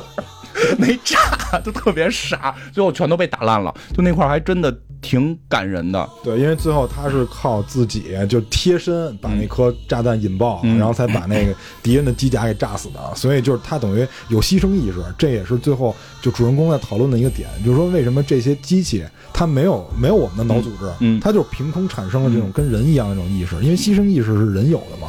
机器是没有的。然后第二动画版第二部的结尾。更催泪，就是这帮这帮机器战车就开始就是说你做梦嘛，就是类似于这么个问题，就是说，哎，我有时候觉得就是除了身体跟灵魂，还有第三个东西存在。你有过体会吗？你有没有过体会？你有一天你飞起来了，看到了自己，然后就那堆战车讨论的问题，那堆战车跟小孩就一直就一直胡讨论，然后说，哎，我有过这种感觉，我也觉得我飞起来看自己什么的。说咱，然后后来他们就把那个另外一战车盖给掀了，我看你 A I 到底在哪儿？咔一打开之后，里边 A I 是空的。我操，我们 A I 呢？就我们 A I 没了，为什么还有思考？说 A I 肯定放在一个第三个地方了。然后最后就是。故事反后来发展出来之后，他们终于知道了，就是只猜出来的。通过这些少佐们对话，就是说我们的 A I 在卫星上，就我们的 A I 是已经放到了美帝的卫星上，还是就是为了能够能够这个是不是要刺刺听美美帝不知道啊，就是放在卫星上。然后最后大结尾的时候就是。美国啊放了一个大原子弹打到天上，要直接下来炸这个炸这个日本的一个小岛。然后就那帮 A I 就就就那帮机器战车就觉得就是怎么怎么能阻止这件事儿，然后就是阻止不了了。最后他们想了一办法，说如果我们把所有的自己的都传到那个卫星上，我们能控制卫星。然后他们最后就把自己意识上传，就是不知道上传的意识本身就在卫星上。最后他们就全都上线，然后在卫控制那个卫星，让那个卫星去撞那个撞那个核弹。然后等于是他们知道自己的意识在卫星上，他们知道炸完核弹要死，然后他们就会手拉着手唱歌，就特别有意思。他们在那个虚拟空间里手拉手唱歌，然后唱着那种就是视死如归的歌，然后去那个炸卫星。说完这个之后，我那脑海里产生画面是一排海绵宝宝，差不多，差不多，哎、真的真差不多。特因为它特别可爱做的，特别特别可爱。包括就是他们其中有一辆战车死了之后，他们并没有害怕，他们会说啊就。这是死亡的感觉，就是他在他在表现的是意识是如何诞生的。其实这个特别像小孩，就是你先会有自我认知，然后会认识死亡。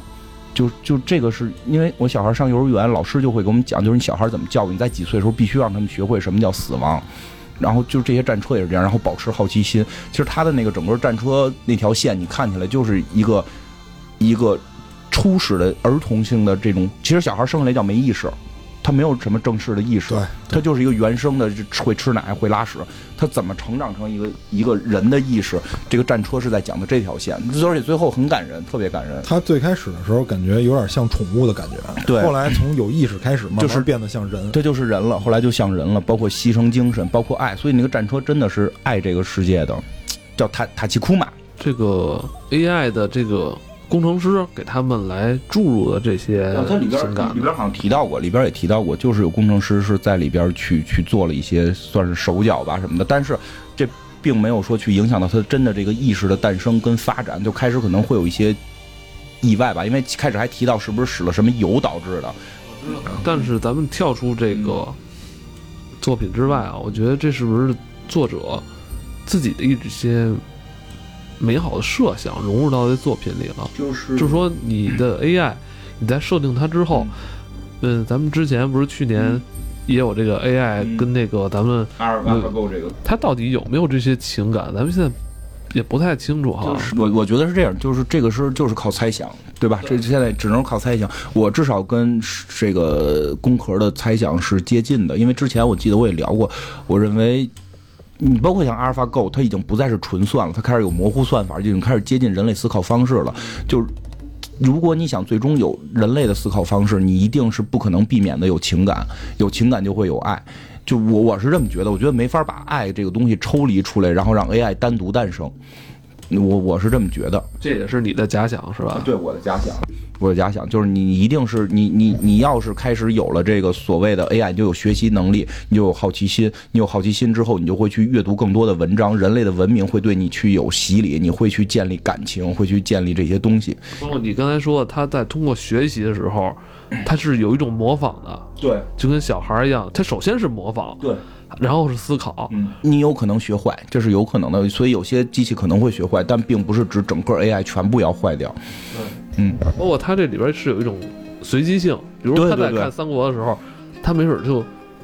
呃喜欢上这里边呢，我先坏人，对吧？对对对，这都是随机性，对对对对，也可能受到他环境的影响，因为因为作为这个 A I， 它也有它的摄取的认知，但是但是如果说又全部共享的话，因为它里边也提到，就是这些战车。都是共享的，但是最后发展出个性了。就说因为你储存的那个东西是不一样的，就是你你储存你你记忆的那个东西是不一样的，你一定还是会有个性。这人诞生出来之后，嗯、长得不太一样，哎、对对对对这种感觉。包括你可能从事的事儿会不一样，你是去工地了，他他他是去去敬老院了，你接触的东西会不一样。包括他跟这个科室里边这些，嗯，呃、工作人员接触的时候，也是一种学习，嗯、对啊，是吧？对啊，就是就是这样，因为因为它里边就有有一个战车是巴特专用的嘛，就是巴特每回都选他，每回选他走的时候，别的战车会不高兴，为什么又让他出去，就不让我出去？就就其实还是就即使他们的意识是共享的，他们里边提到了他们意识是共享的，你出去了跟我出去了没区别。他说那我感觉还是不一样，所以我觉得未来 A I， 我我的猜想 A I 会是这么发展。我觉得你刚才说那个意识共享，嗯、这就有点像咱们人类这种宗教，是吧？或者法律。是吧？我还是像像宗教是吧？我们可能接受是同样的一套宗教说法，但还是会有不同。但我们的个性是不一样的。对对对对对，就是这样。就是它不像法律是硬管你，像宗教你有一个信念是是一致的，是这样。嗯，然后但，但是我觉得我们离 A I 还有相当一段路要走。那是肯定的。我我我我没有那么乐观，因为就是思维方式说白了，我们人对自己的思维方式还没摸透。就是只要比如说之前咱们刚才说了 AlphaGo 这个例子，因为 AlphaGo 是就是参加的是下棋比赛，下棋就是回合制的，回合制就表明你可以算，就只要你还用算，你这个就离人工智能差着一个维度呢，都不是说等级，是差一个维度呢。那你的意思说我们现在下不过他，嗯、其实是我们思考时间没算不过他。对，算不过的是算不过的，因为我们都知道，就是自从那个图灵死了以后，就是我们人在计算机上的发展，只有在速度上提升了，维度上没有任何。啊、那你不是图灵的迷弟吗？嗯、是是吧？对，但是他挂了，就是所以现在就是，但是我没那么高水平啊，就是他死了以后，就是计算机只在速度上发展，维度上没有任何发展，嗯、所以就是计算机他在思考问题的时候，只要用算，就是他跟人就在档次上有差距。你就就说说这么一个问题，就比如说。未来时代，这个这个谁什么李世石也好，这个谁也好，有外脑了，就有、哎、有有工科这外脑了，这算我可以通过这个算，我可以通过这个来帮我算，哎、电脑就歇了，我来决策，人类应该能赢。对，所以所以就是说，你要想看这个机器有没有人工智能啊，别让它下棋，你让它打篮球，就是它这可能性多到它没法算，哎，这个你就可以判断它有没有这个了，有没有 A I 人工智能这种东西。打篮球不行，人蹦得高，谈恋爱。就是谈恋爱，就是因为现在图灵测试有过的是小孩能过，所有到成年的那个就是图灵测试好像都还过不去。我觉得跟恋爱是有关的，爱就是真的就是这个Tachikoma为什么我后来觉得，因为Tachikoma里边自己说，就是这种战车自己说，我觉得我们没有灵魂，就我们所谓的没有 ghost， 但我觉得他有了，因为他有爱，有爱了你就是人，你就是有灵魂的，没有了爱你就没有灵魂。动物也有爱啊。动物有灵魂啊，你怎么能说动物没有灵魂呢？哦、猫猫狗狗都有嘛。明白你的，对，是这样。看那个片花的时候，我以为会是九五版复刻呢，以为会是傀儡傀儡师呢。对，非常像，因为有他从大楼跳下来场景，嗯、在窗外开枪这些都有、嗯。对对对，都有。然后，但实际上现在爆出来是一个叫九世英雄的人，但我看现在整个剧情基本被改了。然后呢？大概说一下九世英雄这个反派，据说这次反派是把九世英雄、傀儡师和笑脸男三个人合在一起了。合在一起了，然后那个大概九世英雄这个人物设定在动画里的设定是素子青梅竹马的男朋友，就是就是俩人一块遇空难，就他们俩活了，然后这个素子全身就是素子先感觉要挂了，然后这个就是全身不能动，这个小男孩这个九世英雄只有一只手可以动，他又一直用这只手给他叠千纸鹤，你看就临床叠千纸鹤，后来有一天小女孩被拉走了，然后这个他他又以为死掉了呢，然后后来这个医生就跟这个九世英雄说你你你能全身一体化，他说我不要一体化，然后就死活不同意，然后直到有一天他们带了一个全身一体化的小孩，就是这个素子过来之后，跟这个英雄九世英雄就反正就是劝他一体化，然后这九世英雄也不理他，直到有一天九世英雄问他，就说的你不是都一体化了吗？问你一问题，你能叠千纸鹤吗？就叠咔纸全碎了嘛，都撕了，然后后来就说我就要留这只手叠千纸鹤，就为我喜欢的女孩。他不知道那个素子是那个女孩，因为都临床没看见，也就不知道感情不知道哪儿来的。然后这素子就就跑了，就说我他妈也要为你学会叠千纸鹤。触不到的恋人，对对，就是他原始有这么一个设定。然后后来这个人就是参加了一些战争啊什么的，然后就是还还被一些病毒入侵过，这这些就可以去马上看。当然他后来就突然有一天非要当英雄。可能因为他的名字吧，就非要当英雄，就要就要当那会儿有好多难民，他要带着难民一起去反抗，然后在里边去做了很多这个这个恐怖袭击式的这种事件，然后最后其实也是被被政府的某某些人给利用了，被政府里的某些人利用了，然后最后核心他提出一个理念，就是我同时连接着三百万个人的这个大脑不是能连着吗？我同时能连接三百万人，我要带着他们上传云端。他以为自己是 WiFi， 他以为自己是母体，我觉得他以为自己是母体，他最终梦想是带这堆人上传云端。然后就是后来整个九氪都一直在逮他嘛，然后就另外一拨人就也也也逮他，就是九氪要先逮到他，反正最后结尾是。素子跟他脑交了一下，我我觉得是脑交了，因为有一个他拔线的动作，我就拔线动作，他们俩应该是脑交过了。啊、哦，他把自己当路由器，他有点那意思，他要连接三百个万个人上传云端嘛，就是就是怎么说呢，就是就是我觉得他特别中二，一个中他那些问题根他说这些事儿根本都解决不了，就特别中二，因为我觉得整个整个工壳里边的。就是这个不是幕后反派，幕后反派是政治，就是在前台的反派全部是被利用的中二少年。笑脸男是个中二少年，他应该不是光中二问题，他应该是他们有点非黑即白，嗯、因为这些人心智相对年轻，包括笑脸男，啊、对对他们心智都相对年轻黑，就是想分清黑白，就是对，就是年轻人的事儿。所谓的中二就特正义那种感觉，他眼睛里揉不了沙子，对，就是。呃 ，T V 一 的 T V 一 的反派是笑脸男，是个中二少年，但后来成长了。然后 T V 二 的反派是个中二中年，就是这个九十英雄。然后九五版的是个傀儡师，是个他妈木马，不是是个是个中二 A I。对对对，是中二 A I， 非觉得自己特特别棒，对吧？非觉得我有智慧了，就是就是他面对，其实也有意思，就你代表了一种理念在里边，就是幕后是政治，前边被利用的是中二。就真的是这样，但是这个世界是灰色的，嗯，这没有那么非黑即白，都是灰色的。对，因为素子其实是相对于是能容忍一些东西的，对，嗯嗯，对他可以容忍一些，虽然他也有他的底线吧。就荒卷就更别提了，荒卷那政治手腕太狠了，已经。对，嗯，所以就是这次就是电影版主要也是跟这九十英雄展开的对抗。嗯，哎，你们对这次电影乐观吗？像这么庞大的一个世界观，是不是他这个电影的篇幅能把这些都照顾到吗？就是我个人感觉电影跟电视剧的区别在于哪儿，就是你一个电影两个小时交代不完的事儿，我就会拍电视剧。但是电影它之所以能诞生，它一定会把某些矛盾浓缩或者激化，它去只展示某几个点就可以了，它没有必要展示这么庞大的一个世界观，他只要把事儿讲清楚，就把他这里面要描述的事儿讲清楚，剧情可以简化，然后主要体现我估计还是在动作上，嗯，因为他想，我觉得他电影他商业化运作，他肯定是希望更多的人能看，而不是说希望，其实其实懂不懂，两个小时真交代不、嗯、不了太深奥的东西，对，但是粉丝不干了，就是所以这里面就分原著党。还有哎，嗯，反正不太乐观吧，我我不太乐观，因为我看剧情改的比较狠，我看了一眼大概，因为因为没看到嘛，我看片花的剧情已经能大概感觉出它要讲一什么故事了，呃，我现在脑海里都能脑补出就是豆瓣那些一星的评语，我就能想，我的位置已经预预留出来了，能想象到，能想象到，反正不不太乐观，但是但是我觉得也也有好的地方，因为他把这个。城市的一些方面，见就是视觉上嘛，就是简单说就是视觉的呈现，布景做的我还比较满意，因为我看那个片花的布景比动画版的有意思，巨大的人像木偶这种。那你说，咱不用就是说一帧一帧的看吧，啊，咱咱不用那个电影二十四帧，咱不用一帧一帧的把这个。呃，一俩小时的电影这么看完吧，嗯，也可以试试，没准哪帧你会发现一个巨大的生殖器，但是也不至于帧一帧看吧，那有点邪教，我觉得是这样，就是就跟那个台湾那个科幻大师说的似的，说工科，他说的啊，不是我说的啊，押井守越来越像，就是工科二的那个无罪像盛典，这是那个台湾台湾的讲师说的。哦，我觉得大家就是。